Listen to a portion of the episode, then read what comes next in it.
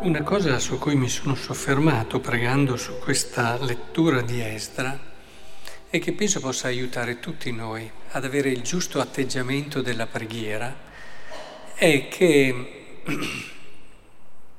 mi ha ricordato molto il pubblicano in fondo alla chiesa. Ricordate il brano del Vangelo? C'era un fariseo bravo che stava davanti e c'era un pubblicano in fondo e Gesù dice che la preghiera, abbi pietà di me Signore che sono un peccatore, è quella che ha fatto sì che il pubblicano andasse a casa giustificato. Quasi a dirci, quando preghi, prega così. E solo che appunto alcuni possono essere in difficoltà. Anche la preghiera qui di Esdra è proprio di questo stile. Mio Dio, sono confuso, ho vergogna di alzare la faccia verso di te mio Dio, poiché le nostre iniquità si sono moltiplicate fin sopra la nostra testa.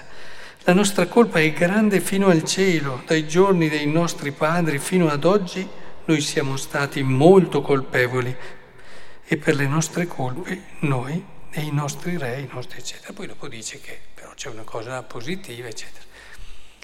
Però iniziare una preghiera così, magari uno dice è eccessiva, come faccio a sentirla mia? Io non ho fatto peccati chissà così grossi o da poter dire una preghiera così e magari neanche come quella del pubblicano, insomma cerco di impegnarmi, di fare delle opere buone, di pregare, cerco anche di fare dei servizi.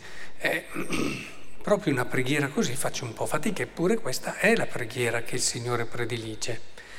E allora come fare? C'è una cosa, credo che sia fondamentale e decisiva, che ne abbiamo parlato tante volte su questo. Le cose dell'altro mi riguardano. Cioè più uno cresce in un cammino di fede maturo, più le cose dell'altro diventano cose sue. Non tanto nel senso della responsabilità, che lì è Dio che decide quella che è la responsabilità di ognuno, ma nel senso del peso del cuore. Cioè, più mi avvicino a Dio, più quello che fa un peccatore mi riguarda. Prima di tutto i miei peccati che vedo meglio, no?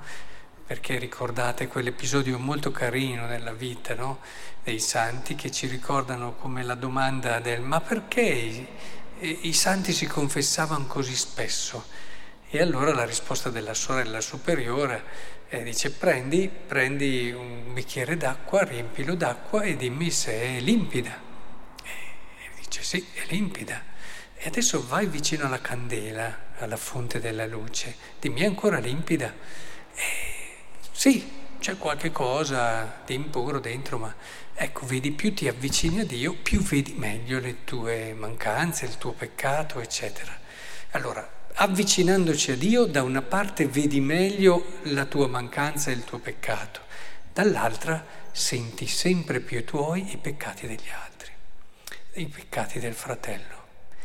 E, e, questa preghiera di Esdra è stupenda da questo punto di vista, usa sempre no, i nostri peccati, eccetera. Cioè si sente solidale, si sente una cosa sola. Lui era quello che capiva e pregava, eppure eh, sente nella sua vita e nel suo cuore il peso del peccato di tutti.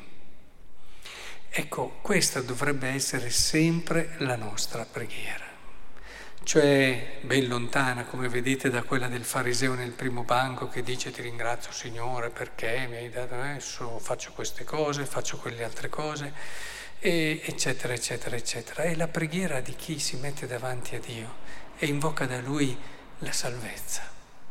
Questa è la preghiera che, a cui Dio non può mai resistere, non può mai resistere.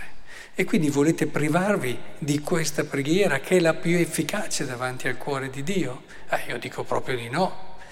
Quindi, per riuscire a viverla bene, non come una cosa finta, bene ho sentito che devo pregare così e prego, ma non è una cosa vera, cioè non la senti, non la vivi, L'unico modo è proprio cercare davvero di avvicinarsi a Dio per vedere meglio le nostre mancanze e vederle tutte perché ce ne sono tante che ahimè non si vedono finché non siamo davvero vicino a Dio.